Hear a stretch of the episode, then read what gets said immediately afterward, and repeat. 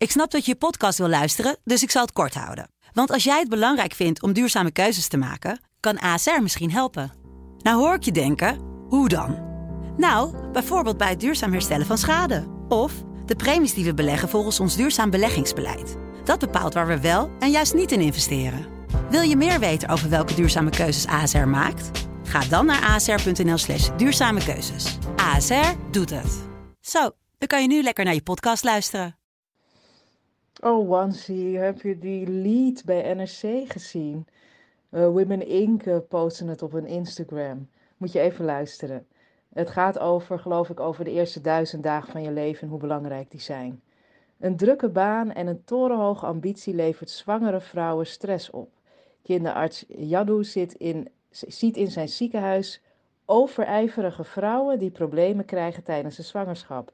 En ook jonge, ambitieuze vaders die worstelen met tijdgebrek. Oh, overijverige vrouwen, ambitieuze vaders. Onvoorstelbaar. Ja, die heb ik zeker voorbij zien komen. En uh, ja, ik zou willen zeggen dat ik verbaasd ben, maar it's just another day in de Nederlandse media. Ja, ik uh, heb mijn uh, wenkbrauw ook doen fronsen over de berichten over de racistische meuten die de Afghaanse mensen die verschrikkelijk nare dingen hebben meegemaakt, hebben bejegend. Ja, gadverdamme. En hoe dat dan niet, en, en hoe er dan gezegd wordt, ja, is dat nou racisme of zijn het uh, mensen die gewoon eventjes, uh, hoe moet ik het zeggen, moeten ontladen?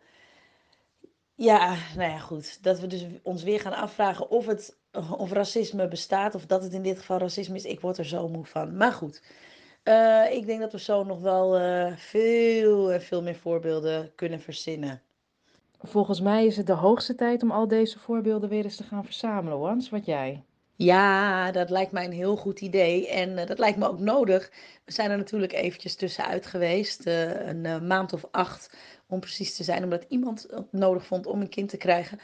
Ehm, nee, dus het lijkt mij een goed idee als wij weer even de koppen bij elkaar steken, al die voorbeelden die we hebben gaan verzamelen en daar een mooie special van maken. Yes, laten we dat zeker doen. Binnenkort dus een lekkere, lange, nazomer Ponte Was podcast.